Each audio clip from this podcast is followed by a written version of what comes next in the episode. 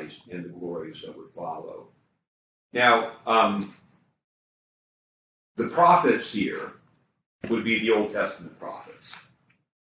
That's what that's what um, which which was the the Old Testament prophecy was the chief source of um, New Testament teaching by the apostles who began to see the Old Testament stories in this new light, which is precisely what what Peter is now doing for these Christians. He's explaining, articulating how their life in Christ fulfills these Old Testament prophetic um, proclamations. So they searched and inquired of the grace that would come. Um, and, and, a couple of things here uh, I wanted to highlight was that um, he testified beforehand. Um, we, we, I mentioned there were two more. In, so at the beginning of First Peter, it said that God uh, predestined us. He knew ahead of time. Now, now this is the prophets who um, who are um, testified beforehand, which uh, is one word that means a witness that came before the thing actually happened. And now, what he testified of is really important, and this requires a, a, a digression. What did he? What what did the prophets testify of? According to Peter, it's not a mystery, not a secret. Just read the verse. Messiah. Hmm? Messiah. Messiah. More Spirits of particular, Christ, you just read your verse. Don't don't, don't guess. He. Come to you. Spoke of the. Prophesied of the grace that would come to you. Um, no, testified beforehand of what? the sufferings. The suffering. Christ would suffer. Just right. It's not. It's, it's in verse in verse eleven. He testified beforehand when he te- of the sufferings of Christ and the Yes. glories of follow. But that's not the prophets testifying. That's Christ testifying. The Spirit of Christ in the prophets. Okay. The prophets said there would be suffering. So I, I want to um, I want to highlight something here that this that this thing that Peter is is the the, the point of suffering is so central because um, one of the, the primary places this kind of hearkened to me was Luke's gospel, um, where in all in the in the in the uh, two resurrection accounts that are most prominent in Luke's, Luke's gospel, um, which are the road to Emmaus account, where two men walk with Jesus on the road to Emmaus. This is Luke chapter 24, verses 13 through um, 35. Or actually, you could go to 43. Um, the two men walk with Jesus, and they're um, they're puzzled. They're walking with the risen Christ, which is its own weird weird story. Um, they're puzzled about something. What are they puzzled about? Is anyone, are we familiar with that story? Yep. What are they puzzled about? Why he died. The burning in there. Why, why did he die? So the puzzlement is there's this death Yeah, or it's all grief. suffering. Let's just let's just death, suffering, hmm. and then but somehow that in their way of understanding didn't connect with Jesus being the Messiah. Because they, they thought that Messiah would uh, restore Israel to its former glories. That that they were, you know, grief stricken that that didn't happen, and they're they're they're wondering, you know, what happened. And, and so they didn't understand how the death of Je- the suffering death of Jesus related to this restoration of Israel. Right. Mm-hmm. Now, I would offer to us that um, this remains the central place of stumbling for people today. Mm-hmm. You present a crucified Messiah who doesn't seem to be solving the problems. Mm-hmm. How does this pertain to the salvation of the world? So let's look in. I just want to highlight a couple of verses because this this is very significant. Um, so at the end of his talk, these two men walk with Jesus for seven miles, and he ex- he expounds to them in the script, in the prophets and the writings, all the things concerning himself, and they're still like, uh. um, and then we get to verse um, forty-four, Luke twenty-four, forty-four. He said to them, These are the words which I spoke while I was still with you that all things must be fulfilled which are written in the law of Moses, the prophets, and the Psalms concerning me. And verse 45 is, is significant. He opened their understanding that they might comprehend the scriptures. And then he said to them, Thus it is written, and thus it was necessary for the Christ to suffer. Can see that, light on that. It was necessary for the Christ to suffer. So that he, they opens their mind to understand the scriptures he opens their minds to understand how the suffering of the Messiah was the necessary foundation for the for for for the, the for entering into glory. Now, what if Jesus spent seven miles uh, walking with them, talking in the scriptures about the suffering? What what passages do you think he talked about? what, what prophecies would have been the subject of this? Isaiah 53. Isaiah 53, almost undoubtedly. What does Isaiah 53 say? It's, I guess, it, the suffering servant. He was wounded for our transgressions. He was bruised for our iniquities. The chastisement of our peace was upon him. By his stripes, We are We- healed. read, by his sufferings, we are healed. Um, other things related to that. Psalm 22. What's that? Psalm, Psalm 22. Psalm 22, which, which the Jews would have understood to be on the mouth of David and the Messiah. What's, what, are, what are the key words in Psalm 22? My God, my God. Why My God, it my God, why are you forsaken? They pierced my hands and my feet. So how is it that the Messiah is forsaken by God? These are things that, that, that, that the people who didn't understand how Jesus was the Messiah. And that's why he's quoting it Could on the cross for them. Right. Here. Um,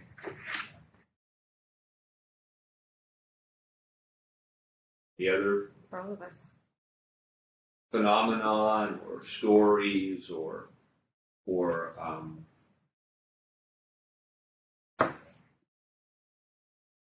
his appearance to the Marys after he was risen. well, we're talking Old Testament now. Well, How about Abraham? Abraham and his Abraham. Okay, what about Abraham? Yeah, asked to sac- to sacrifice his son, his only Yeah, son. is that- yeah. Why is, why is he offering his son? Why is he told to sacrifice his son? God And why does will God- provide the sacrifice. And God provides a sacrifice. Um, it, it, it, in, in a sense, it goes back to the beginning of Genesis, where the problem of sin requires suffering. Why? Well, in the scriptures, sin must be covered. So when God covers it, He covers it with an animal skin, which Genesis doesn't tell us this, but animals don't live without their skin. So that animal died. You, you had for the covering of Adam and Eve in Genesis 3 the implicit death of an animal. I see a difference though between death and suffering. In that, I'm just thinking this out loud. That the death of those animals could have been quick and swift and, and maybe they didn't suffer. So, yes, it required death. But in my mind, there's a difference between that and, and suffering. So those those animals, in fact, I think you know this is a, a certainly a point of, of kosher killing that um, the Jewish people would uh, kill the sacrificial animals in the most humane of ways, which would be to um, really string them up and, and, and let the blood drain out without the uh, without just unlike, for example, in a lot of uh, the packing houses we have where They, they, they're filled with anxiety because they know exactly what's coming up as they go in. So they, so kosher slaughter had a different, And- had much more humane. And you just have to think that when God killed the animals to, to clothe Adam and Eve, he didn't create suffering. Yeah. No, so that, so that, no, that, this is a good point. Um, but again, these are the substitutionary animals, um, not the, not, and so they stand in for humans. But, but, but, um, when we get to the human who fulfills that, Yes. what, what must be, what must be, um, and this is something Hebrews brings out about this, the sacrificial animals, they were, uh, uh, an interim inadequate, I mean, eternally inadequate because they weren't willing. If you had said, hey, you want to do this, you know, no, I- I'll go this way. But our Lord in the garden, when he has this agony, I don't want to do this, but I will. So the submission of his will to God and, and the, um, the passion is that suffering that comes to the human condition, the necessary suffering that comes to the human condition to, to, to, to serve God in our lives. For Christ, the necessary suffering that came to him was to die for the sins of the world. That was his vocation. Um, now, to get back to suffering, um, Bishop, can I can I just um I think I remember you talking about how in a sense I don't know if it was you or Father Hayden, but in a sense when you had to sacrifice an animal, here is a live being that you know loses its life, it really did emphasize or un, the the gravity of sin that you actually watched this animal die. That it that it's it was that maybe the animal didn't suffer, but it was it was emphasizing how how bad sin really was, in a sense. Yeah, no, I think that's right. I mean, I think in this mo- most cultures before ours, almost everybody was in touch with animals dying to give us meat. Um, I, we had a uh, couple move from here to Indiana, and they bought a little, a, a big enough place to raise their own food on certain levels. And, and I was talking to the husband who bought a lamb. They, they, he would, he would raise it, and, and, and they would they would prepare meat with. it. He said it was very profound to understand that this animal is giving his life for our sustenance. And so the so it's a good point I think with you know in, in terms of um, what Diane raised. It wasn't suffering on the animal, but it, there was a certain kind of thing with the people who participated in it that you realize this is there's gravity to what's happening here, and certainly that was the the um, experience of temple worship, which was oriented around the daily sacrifices. This sin is a big deal, and and it's it's it's also why the cross is always the offense because we shy away from it. We don't want to really have that be the case. We don't want to have to, and that's why all all um, false religion ends up running from the cross and suffering. Because. We, want a nice way to be saved that doesn't require the reality of dealing with sin. And that's that's the ancient Gnostic faith. That's sort of there, but it's where your salvation comes simply by esoteric knowledge, not by moral transformation. Um, But the, but the animal doesn't give his life. It's taken from him.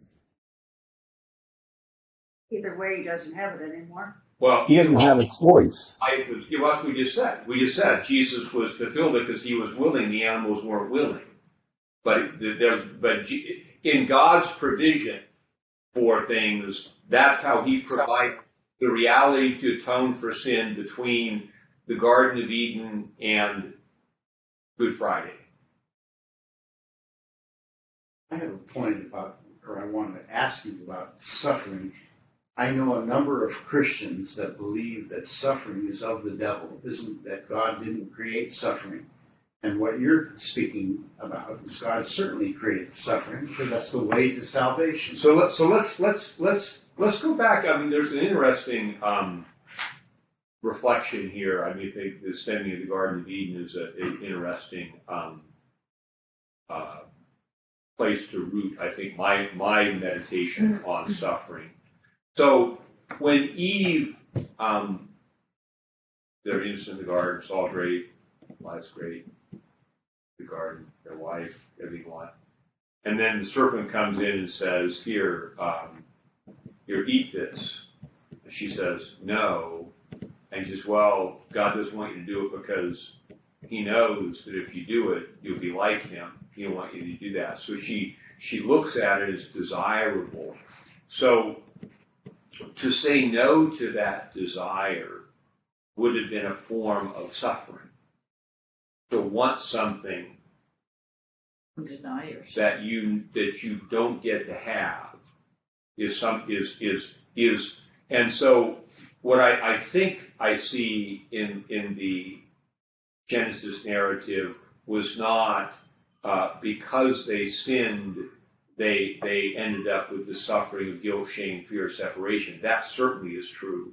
But it was it was the a choice of of of trial or or struggle between denying my own fulfillment of desire in order to do the will of God, or doing what I want and suffering the natural consequence of my disobedience. But either way, there was some sort of pain. And that really informs the Christian life still. We can choose to do whatever we want to do, and then we get a sense of alienation from God and guilt and and and or we can uh, this is what Peter is saying about suffering is we're sharing in the sufferings of Christ when we willingly obey, which means we're going to have to forego some things we want to have. Because we believe that Jesus, the life he's given us, there's fulfillment beyond this thing.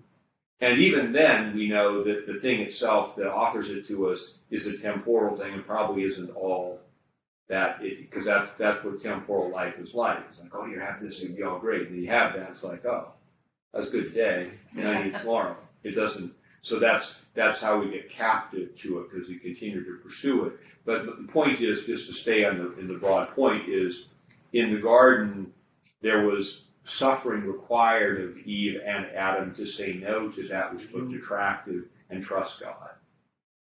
Which which gets back to Jesus in the Garden of Gethsemane mm-hmm. where he where he says, I don't want to do this. I desire not to have pain. but I'm willing to embrace the the the the, the um, this to to uh, as Hebrews says to taste death for us all in order to save us from the sting of death. He doesn't save us from the vocation, so in a certain sense, in Christ through baptism and faith, we're restored to the to the um, original vocation. Though it's not just going back there because we're not innocent like the garden.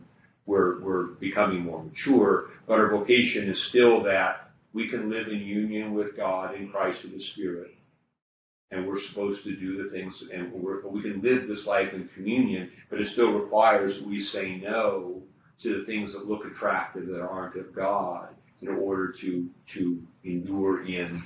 Um, you know, in, in that place. And then, you know, of course, we, we don't always do that perfectly. So we have a thing called confession and grace and forgiveness because we still struggle with our weakness. But, um, and I, I actually think that in my own life, I'll just, I, I just say that part of my learning has been in my own stumbles when you when you maybe don't exactly do what God wants you to do, and you but you find yourself in this place that feels distant Mhm.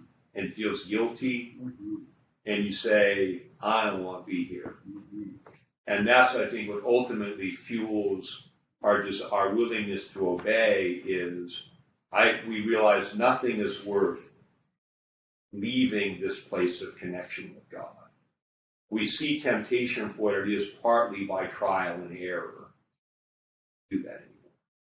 And so, um, so we choose this pain, this kind of sharing in the suffering of Christ, which is simply, again, it's not like life is always agonized, there's no joy in it, but it involves a struggle to do what God wants us to do. That brings its own kind of joy. It brings a, uh, it brings that kind of joy, but it also brings with it, because in a certain way, I, I, the gospel puts,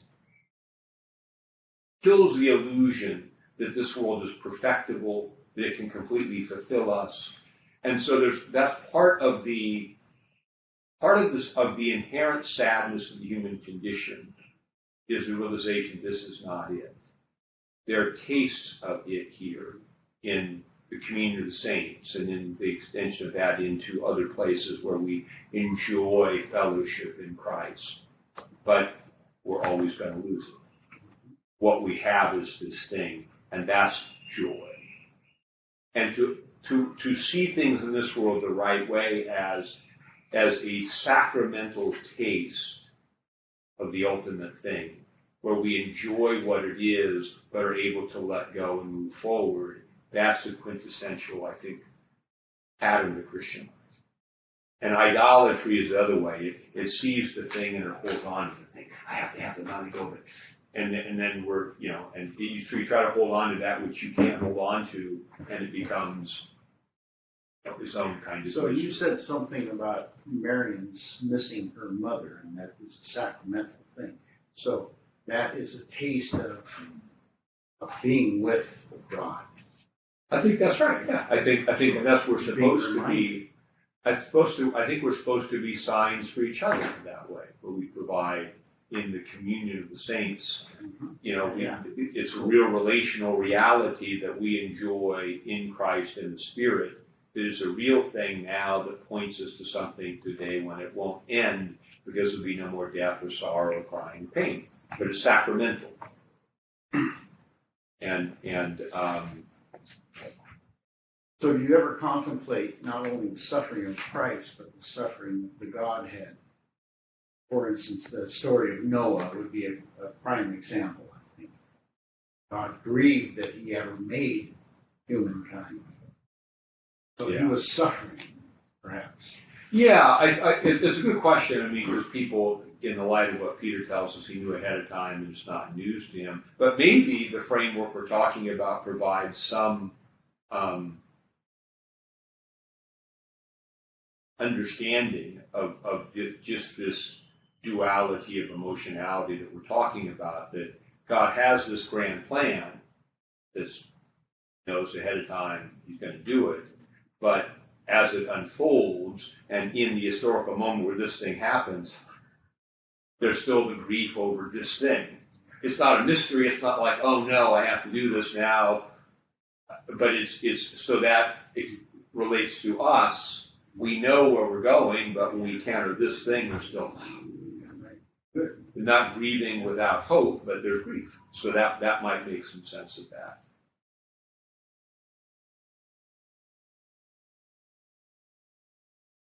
And then one last, so I just want to highlight this point uh, to going on to Luke. Um, actually, um, the truth be told, when I quoted you in Luke 20, uh, 24, 44, I quoted you the second, um, the second uh, statement of he was necessary as Christ said. The first one to the road to Emmaus is in verse 25, where he says to the two men he's walked to for seven miles, teaching the scriptures, O foolish ones and slow of heart to believe in all that the prophets have spoken. Ought not the Christ to have suffered these things and entered into glory and explained it to themselves and he opened their eyes with that. So, so that is the, the essential thing. And um, so getting back now to Peter, um,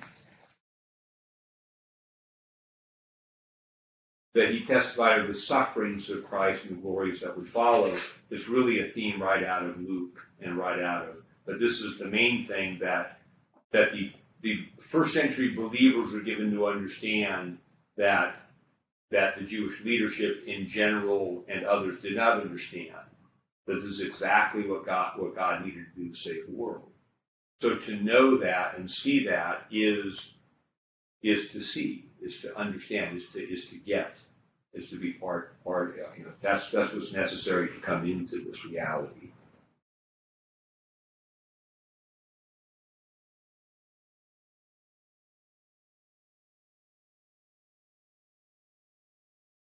And uh,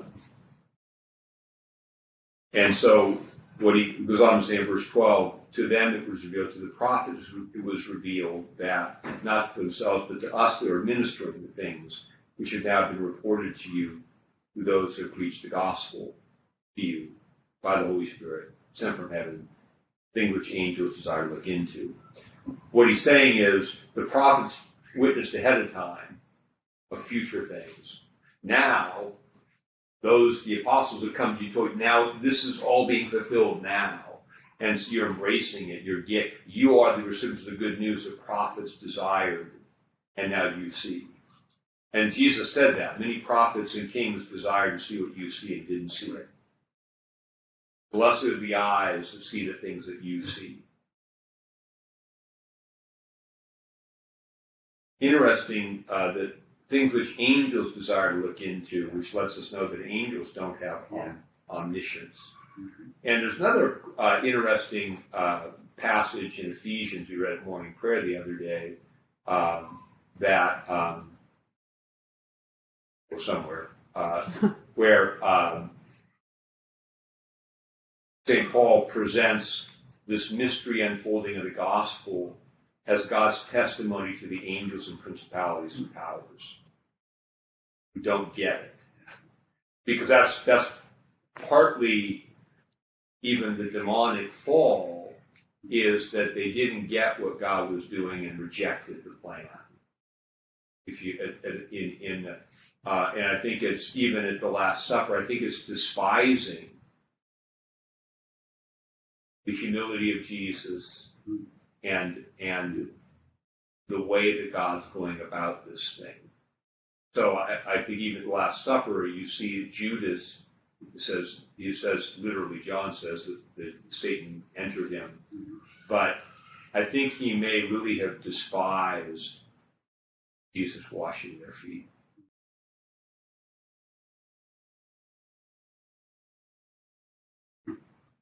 And so we get back to the to the to the uh, creation of angels, and angels are called to serve. I want to be like the Son of God. I don't want to be this. Fight. Let's rebel. And so the human tendency to, to reject humility, to lift yourself up, pride cometh before the fall. But let this mind be in you, which is also in Christ Jesus, who being the form of God, did not think it robbery to be equal to God, but made himself no reputation and humbled himself. Therefore, God has highly exalted him. So the way to glory is through humility and service. And um, that sounds good when we say it, except when we're called to it in each of our lives to to enter into it.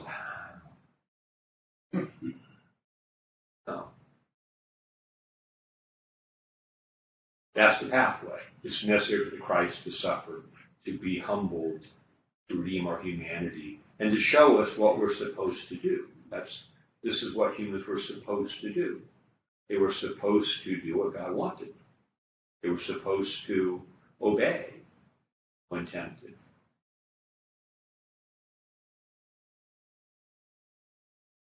And, angel, and, and so, so angels are, are trying to figure out what God is doing.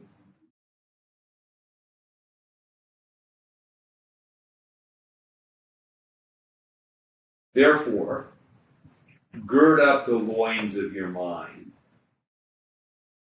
Be sober and rest your hope fully upon the grace that is brought to you with the revelation of Jesus Christ. As obedient children, not conforming yourselves to the former lusts as in your ignorance. But as he who called you is holy, be ye also holy in all your conduct, because it is written, Be holy, for I am holy. Now, John Cruz at our men's group came up with a very interesting thing he found online, because this, this, this whole idea of girding up your loins is something that is mentioned in the Bible a lot, and it meant something. So if you want to, um, to, to find this, I'll have to pass it around, but uh, you can just Google how to gird up your loins, and there's a chart that that uh, that because what, what it talks about is that um, you pass around, but they used to wear this flowing tunic-like thing, which was comfortable when you're walking, but if you're going to have to work or fight or run, it's so girding up your loins is gathering up all the extra material, pulling it in between your legs out the back, and tying it in front, so now you can fight. Okay, that's what girding. So girding up your loins means be prepared for the battle. Gird up loins of your minds here. Okay. So it, it, it's Gird up your um, it's a funny website too because it has a bunch of manly stuff. You know, how, you know, gird up. Here's how you do this the right way. And then uh, there, gird your And little. here's the, it has a step by step instruction what what I it think is. Yeah. So girding up your loins. Now I should say that um, when you gird up your loins, this wasn't only a masculine thing because women also wore flowing things like this. It wasn't any easier for them to to really move. So so they, so uh, they would also have to gird up their loins to do work. Okay. So when it says gird up the loins of your mind, it means okay. So you're you are now this this pilgrim people who live in Christ, and and the setting for that he's going he's alluded to the wilderness, the testing. He's alluded to, and he's going to allude to again to Abraham, who was um, a pilgrim, which means a resident alien, which means he um, lived in an area where he had no lasting inheritance. Not a citizen. Not a citizen. not a citizen. So, so we have to set our mind on what's coming as we live as pilgrims in the world, uh, setting our resting hope fully upon the grace that has brought you, the revelation of Jesus Christ. The Greek word there is apocalypse, which means uncovering, again, the revealing.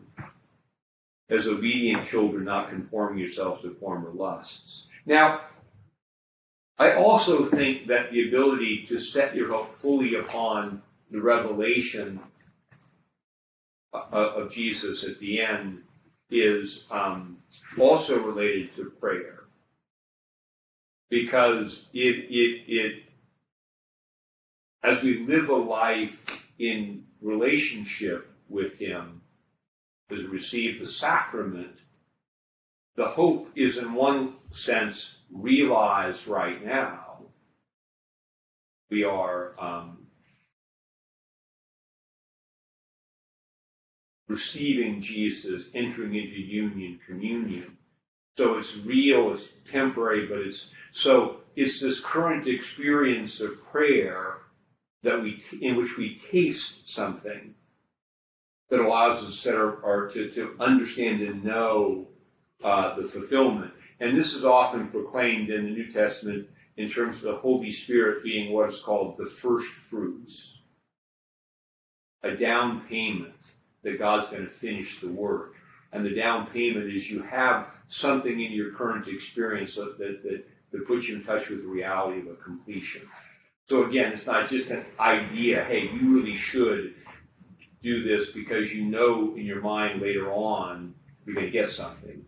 But you're already experiencing the reality of God's presence and this, this current experience that you're growing into is what fuels the ability to say no to all the other.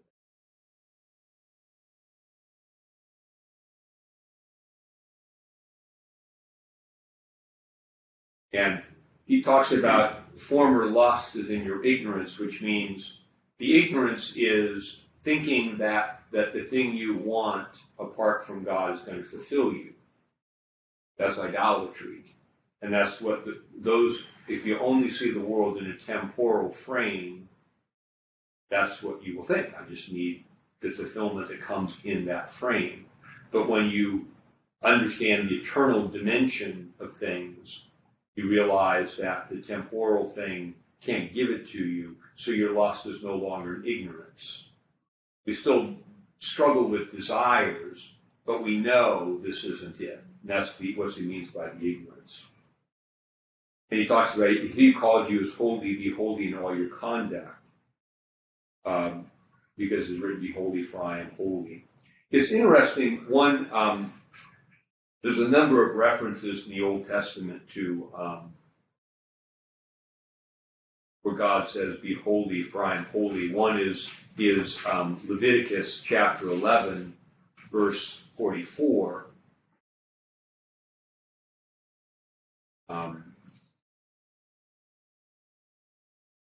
and what's interesting about Leviticus chapter eleven, when we look at it, is that it's a ceremonial chapter telling Israel um,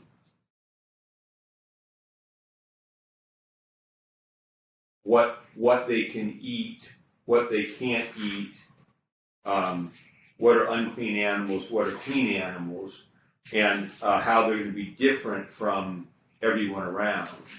Um, and this external ritual diet, this external diet that God commanded, where you set themselves apart externally from the other people of the world, now becomes the internal cleansing, the cleansing of the heart that sets us apart from the world, because we don't participate in the things the world participates in.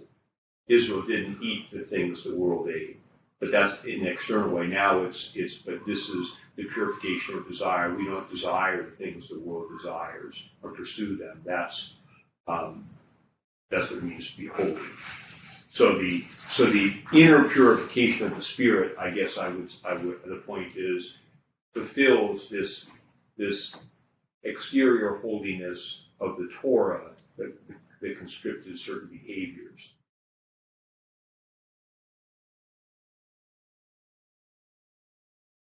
And um, there we are. Um, I'm going to write down for myself where I stopped. Okay. Which is where? 115. We'll start at 115, 116 each time.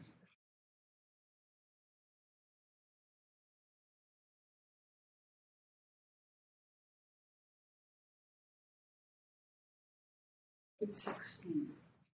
One, one thing to, to look at for next time, if you want to, uh, is going to, um, well, actually, get to chapter two next time. Uh, we'll just pick up, but there is, you've got to get up to the, um, it, it struck me that this, in chapter two, the, the laying of the cornerstone, elect and precious, um, is really used a lot in the Bible. Psalm one eighteen, verse twenty-two, Isaiah twenty-eight, sixteen, um, Romans nine thirty-three. So, so that, that prophecy that he's going to draw in will expand out on. That's something you can, uh, look at some of those verses.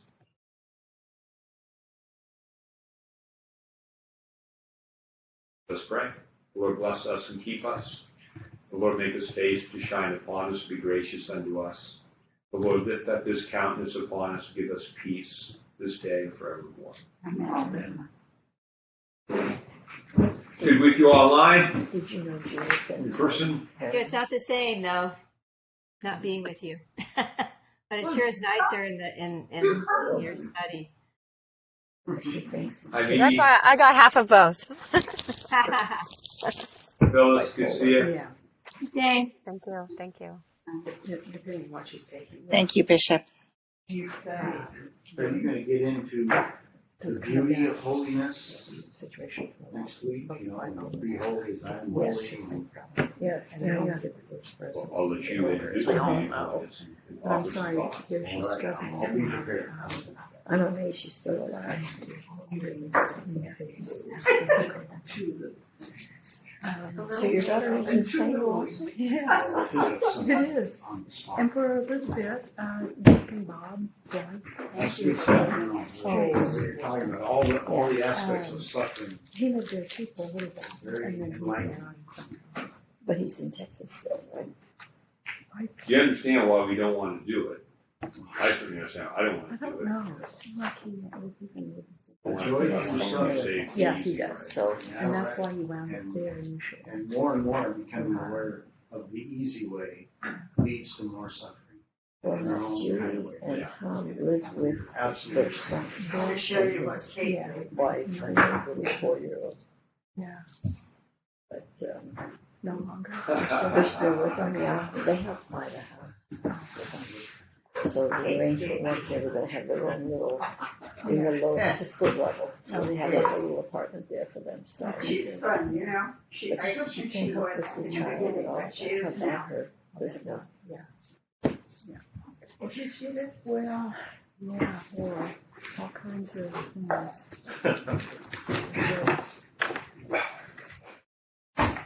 Um, We don't have any hold set on. Carrie. No, it's not. Oh, this is the It's- theme of it's- the next it's lunch. Much easier for me. Um, love because it's in February, but there's going to be French food, so that'll be lovely. Thank you, Father. Oh. And, um, you know, beautiful decorations that Beck over see to. Bye-bye. Bye. Bye. Is this the St. Anne's? Yeah. Come join us sometime. Oh, thank you. Yeah, be my guest. Uh, well, thank you. Thank Yeah. I'll buy you lunch one day. Come join us. I just don't like putting Tom in whatever. mentioned. No, um, after you mentioned that to me, we're just, oh no. Are we still on? Nan, I see Nancy's still there. Hi, Nancy. Should I turn this off or would Yeah, that be we usually, impolite? uh, We're still. this one. We'll finally end the meeting here.